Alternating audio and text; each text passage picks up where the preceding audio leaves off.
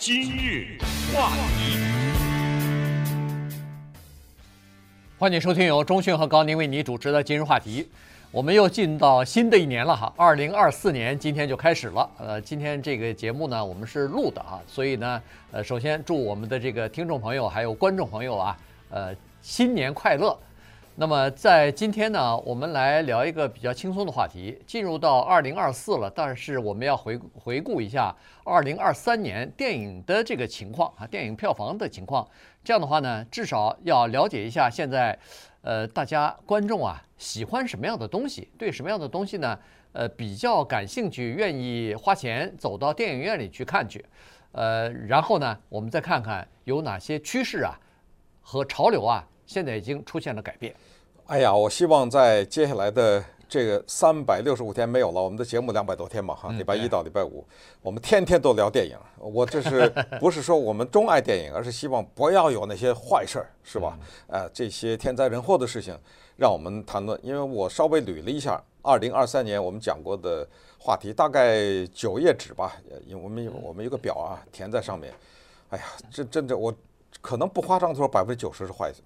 你知道吗？都是坏事儿，所以我是觉得今年争取能多谈点好事儿。但是呢，正如我们之前的节目把2024年进行的预告那样，看来这个愿望很难实现。2024年还是一个非常动荡的一年，但是不管怎么说，可能更加动荡。对，一定是，光这大选就够好就好玩了，你知道吗？但是不管怎么样呢，咱们今天就能轻松一天算一天了，对不对？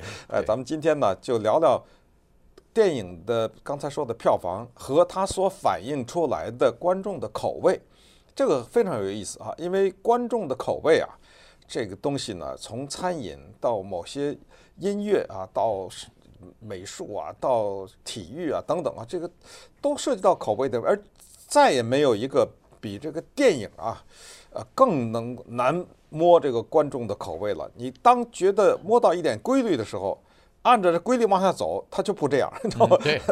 但是你觉得，咱们再另外的走一条邪路呢，好像想这个斜刺里这个另辟蹊径啊什么之类的也不行，那又败在那儿了，还是得回归原来的。那么2023年在整个的回归这个电影市场呢，告诉我们一个就是，好像有一个东西啊，走到头了，或者至少在这一年呢，有点走不动了。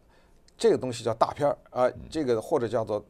观众呢就产生了一种叫大片厌倦症，那我们就从这儿来讲起。对，我们先看一下啊，2023年这个票房前10名到底是什么情况啊？前3名到底是什么情况？第一个你想也没想到哈，当初推出来的时候没有想到的就是这个 Barbie 居然在短短的从推出到现在也不过就是3-2个月的时间，狂捞将近15亿啊，全球。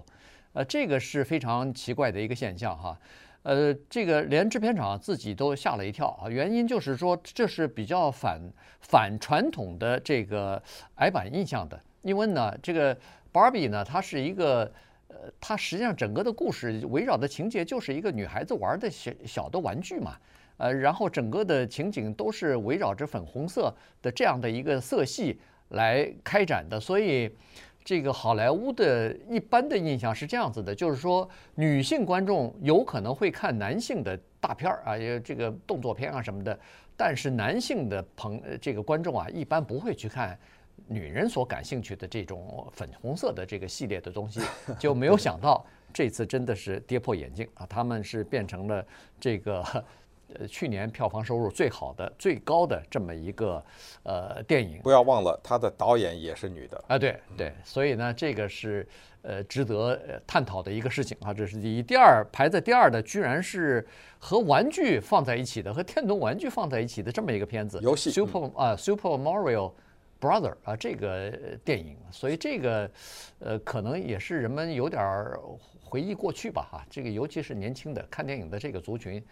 80年代、90年代玩这种电动游戏的这些人，居然他把这个改成一个电影以后呢，居然也是狂捞了一大笔哈，这个居然在电影票房当中排在第2啊，第3就是这个这个刚才说的这个奥本海默啊，这个居然也是差不多捞了将近10亿啊全球，过10亿这个门槛是肯定的，只不过就是时间可能再拖几个月，大概就过10亿了。这是一个将近3个小时的历史的电影，讲这个研究原子弹的这么一个电影。人们都会说，这种学术的、这种成人的电影，在电影院里头哪会有票房啊？这只是一部分很少的人去看的。结果没有想到，所有这3部电影都跌破人们的眼镜。其中可能最出乎意料的是《马里奥兄弟》，超级马里奥兄弟，因为我们知道啊，把一个电子游戏改编成电影，这个不是第一次，而关键是这样。把一个小孩子玩的那个电子游戏，你知道那个马里奥兄弟就是跳跳蹦蹦的，戴着红帽子水管工嘛，对对对，然后呢大战那个大猩猩啊什么之类的，是这么一个游戏，怎么变成电影啊？而且关键是以往把电子游戏变成电影的那些电影的票房都不行，所以就是已经有市场学和他们这研究人告诉他们这条路啊可能走不太通。可能你少放点钱，小小的拍一个，能够别亏了也就行了。他能赚13亿6千万，我这个不能想象的这样一个电影。顺便说一下啊，如果大家没看过的话，赶紧上 Netflix 啊！现在 Netflix 呢在放映这个电影90分钟啊，《马里奥兄弟》他做的，它是电脑动画啊，没有真人，做的特别的精良，就是那个画的呀，什么画工都特别的细，也是一个非常好看的电影。然后当然 Barbie 就更不用说了啊 ，Barbie 呢。是奇迹，这个奇迹得后代人得慢慢去研究去哈，因为你有叫事后诸葛亮，这电影啊事后诸葛亮都不行，对啊，就是啊我知道他为什么成功是因为什么什么不，那不对的，你知道吗？那因为什么呢？因为如果你事后诸葛亮的话，你能得出一个结论，这个Barbie的成功是因为1、2、3，那你给我照着这1、2、3你再拍一个，对。你看他能不能赚这个钱？不是再拍一个 Barbie 啊，就照这个路子，你再拍一个电影。Barbie 前传、Barbie 后传什么的，可能没准都会出来。你再去拍吧啊，看看能不能成功啊，这是一个情况。那么我们再接下来讲一下这个所谓的大片厌倦症，这个呢就以很不幸了，一个华人导演啊温子仁的叫做《水行侠》啊 Aquaman。和那个《The Last Kingdom》这个是它的系列了。那水行侠这个 Aquaman 和系列这个系列啊，惨败啊，2亿多美元的制作费，加上可能差不多1亿还是多少钱的宣传费，咱们就几千万，至少几千万的宣传费，少的算吧，将近3亿啊，将近3亿美成本的这么一个电影，在票房呢弄了2800万。这个不能交代啊，这个是华裔叫温子仁，他叫 James Wan， 他之前呢有过特别成功的系列，他是拍恐怖片出身的，他拍那个电锯什么惊魂呐、Saw 啊，对，这个系列哇吓死人啊，那个恐怖电影。后来那个他还拍过《速度与激情》第7啊什么之类的，都不错，他的票房表现。但是这一次呢，可能也不是他的错。等一会儿我们再看看，观众啊普遍的对这个大片的厌倦是怎么回事。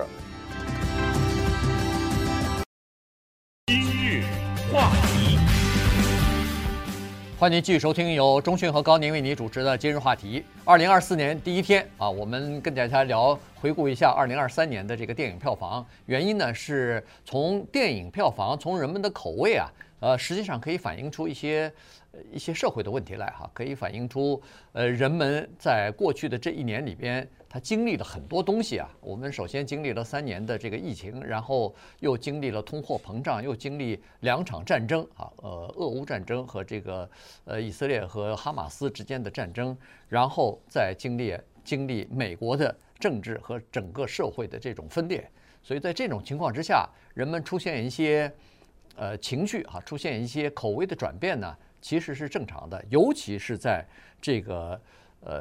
高度紧张哈，这个整个的社会、整个的生活、工作高度紧张的情况之下，人们一般去电影院，主要是去寻找一些安慰，寻找一些共鸣，寻找一些这个旧日的好时光啊，同时寻找一些娱乐啊，不太愿意看那个拯救地球啊、拯救人类的这种大片了，于是这个趋势呢是值得大家稍微的去关注一下的。那么接下来呢，我们就说，在这一年呢，有一个特别独特的现象，就是有一些电影是小电影、小制作的电影，突然之间呢异军突起。其中我们之前在节目当中呢跟大家介绍过，再简单提一下，叫做《Sound of Freedom》自由之声这个电影。这电影1500万的制作成本，一开始很多电影院都没放啊，就这么小打小闹的，结果弄了2亿4800万。他讲的是那个儿童啊拐卖的这个问题，但是呢，这个里面的保守派的势力在美国发威。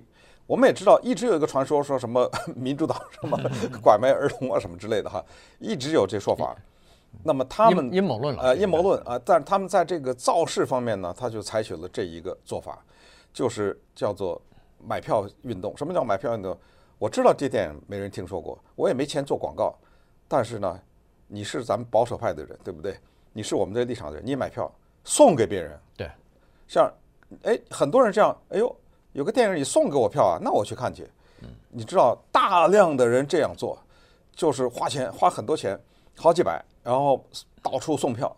哎呦，这运动棒啊！一下子把这个电影给炒起来了。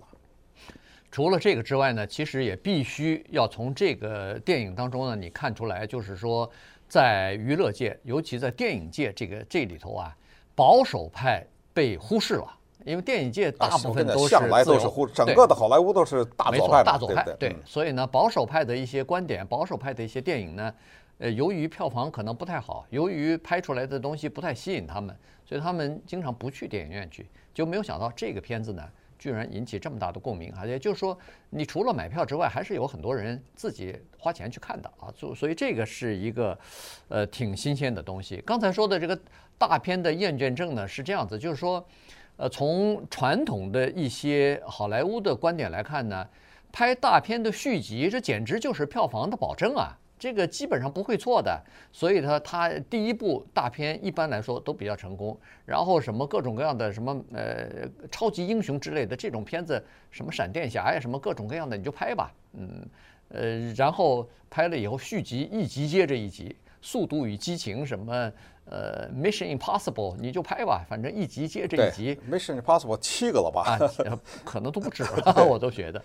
所以你看，像现在这种情况，他们拍的就是说越来越多，然后呢，内容越来越虚幻哈，越来越缥缈，几乎没有什么太多的让你可以信服的这种内容。但是呢，它各种特技啊，各种的这种花费啊，越来越高啊，所以就让人们追求一些猎奇的一些东西。结果现在不能说是惨败，但是呢，票房收入从和以前相比的话，那滑落的不是一点半点，就是拦腰就斩了。对，今年还有一个特点啊，就是以前呢，在电影院里不太发生的情况，今年发生了演唱会。哎，你说2个演唱会，一白人一黑人啊 ，Taylor Swift、Beyoncé 2个人演唱会演完了，拍下来电影院再来一轮，你知道吗？这做法特别的棒。我忘了 Beyoncé 有没有绕过电影公司，反正 Taylor Swift 是绕过去了，对不对？反正等于自己发行了嘛。对，就自己发行，这是一个现象啊，值得大家注意。还有就是所谓的大明星啊。还能不能稳住阵脚？有的时候也不一定，得看别人或者整个的环境和这个故事。你比如说 ，Barbie 是获得了巨大的成功，但是你觉得所有的人去看是要看 Margot Robbie 吗？可能不是吧？对不对？是，她是一个明星，但是说就为了看她，那也未必。你说 Harrison Ford 80几了，他演那个 Indiana Jones。